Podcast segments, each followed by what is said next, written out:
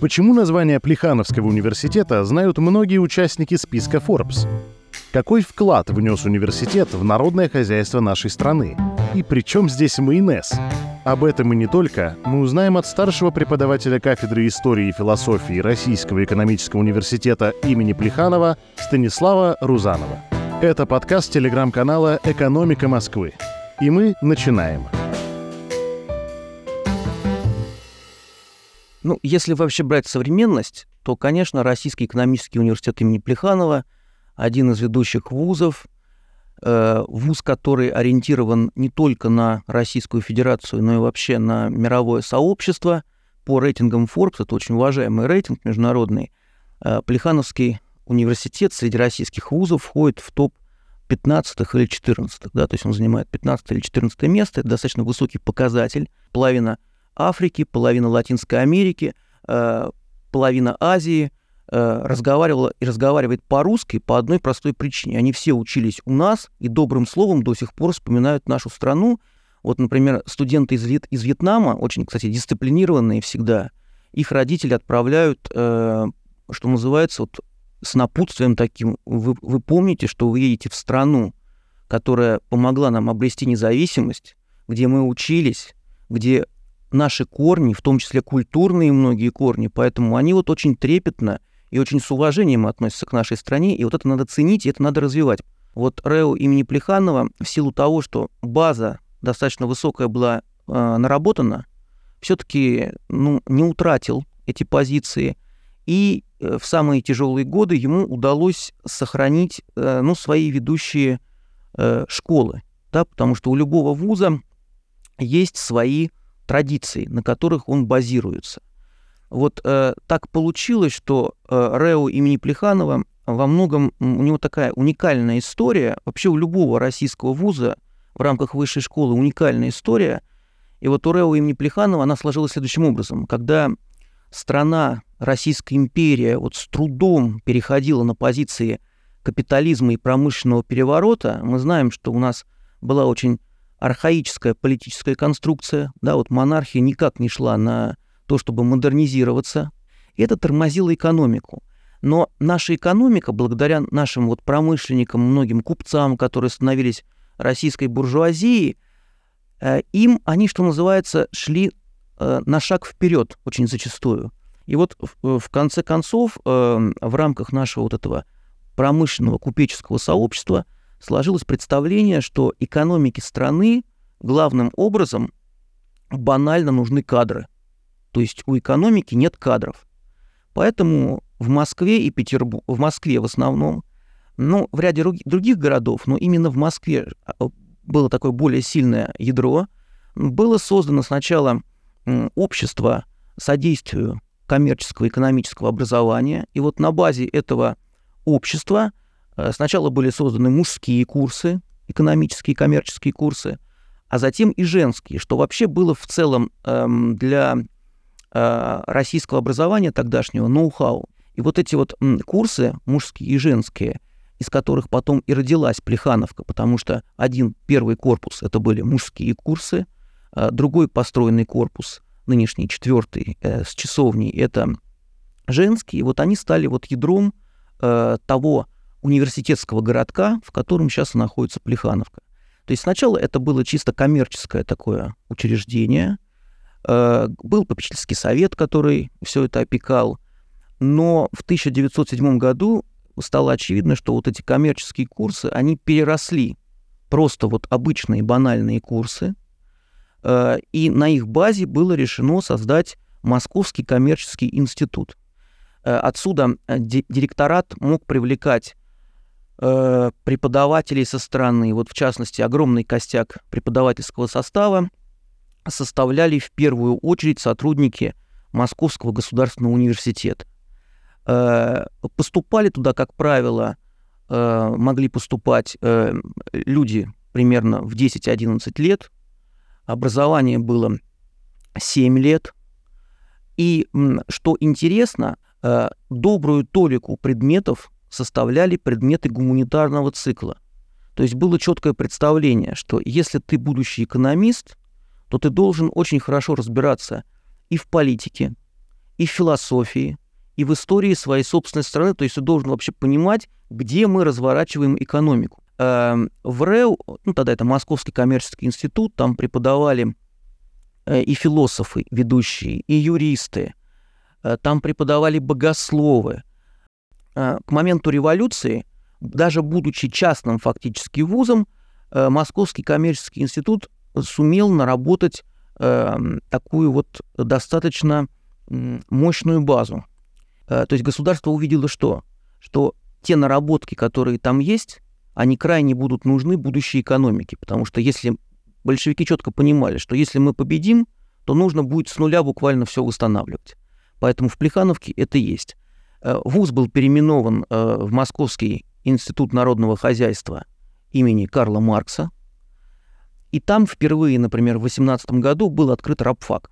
Это прообраз будущих значит, и повышение курсов квалификации, и прообраз будущих вот вечерних отделений, да, когда люди, которые не получили систематического образования, но подают надежды, их отправляют доучиться, и затем многие стали директорами, крупными учеными, академиками. То есть эта система работала очень неплохо э, в той обстановке и в тех условиях. В период 30-х, 40-х, 50-х годов ВУЗ, как и многие вузы э, Советского Союза, был четко ориентирован он занимал четкое место э, в системе советской промышленности.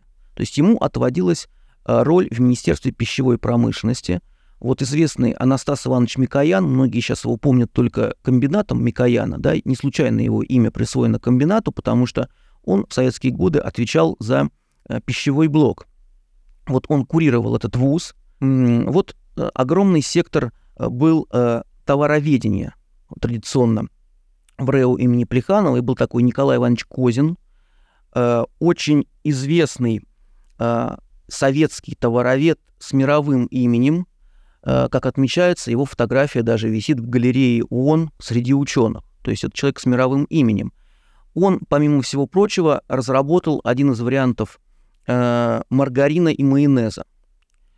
Помимо этого, вот э, значит, знаменитый э, э, майонез провансаль, Э, различные сорта мороженого, пломбира, вот это вот, вот все, то есть прям вот практические наработки, которые были созданы, да, причем вот опять же с этим Козином была связана такая байка, которая рассказывала несколько поколений старших плехановцев, что за Козиным и на лекции, и, э, значит, на банкеты в Рео неизменно следовал какой-то вот человек в плаще – все вот недоумевали, что это за человек в плаще, почему он за ним ходит, чуть ли он... Э, э, некоторые говорили, что вот кто парился в бане с Козиным, даже вот в баню этот человек ходил.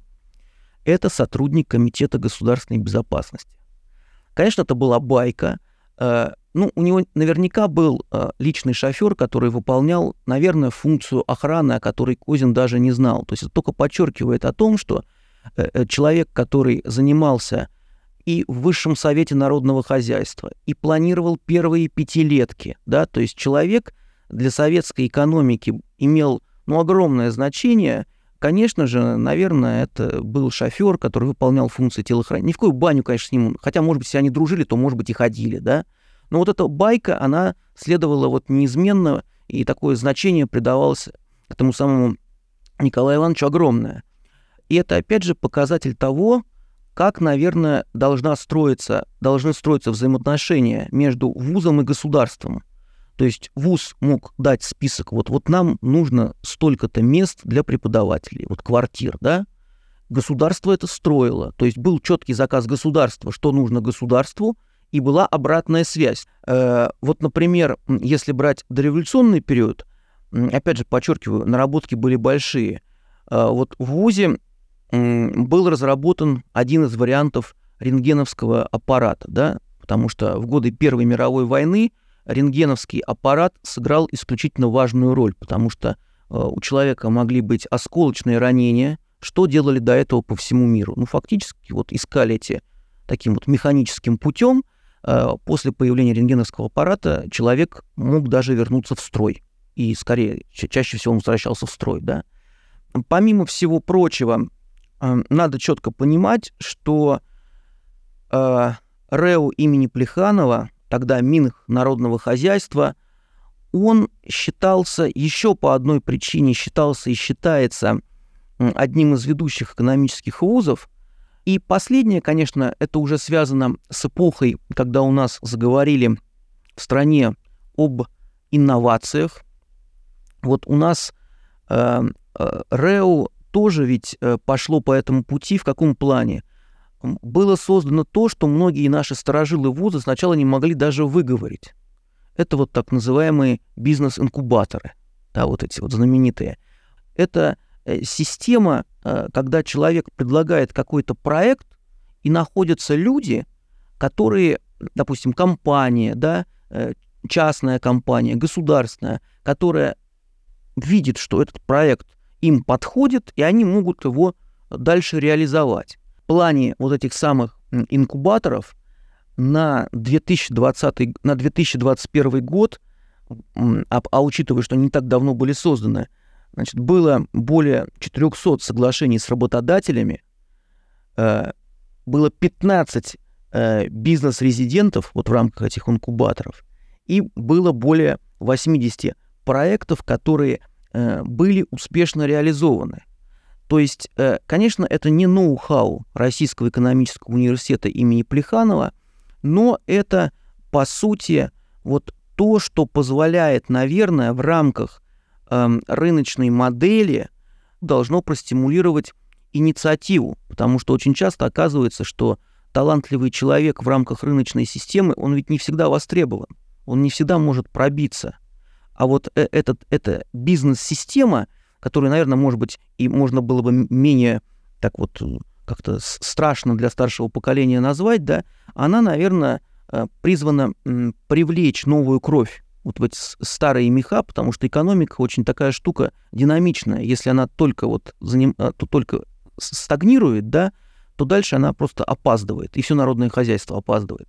Поэтому в этом смысле э, Рео имени Плеханова, э, ну, идет в ногу со временем, является в, каком-то степ... в какой-то степени э, одним из ведущих экономических флагманов э, в нашей стране, но это не только потому, что у нас много выпускников, которые заняли места в списке Forbes и имеют определенный капитал. Это потому, что МКИ, Минх и РЭУ, они смогли сформировать вот тот э, капитал в виде традиций, э, в виде системы образования, э, которая вне зависимости от политической и экономической конъюнктуры, она оставалась неизменной. То есть она модифицировалась в зависимости от времени, но при этом она сохраняла свою устойчивость и работала на экономику страны, и в конечном итоге она работала на человека, на гражданина, и работала, как это не пафосно звучит, на э, свое государство.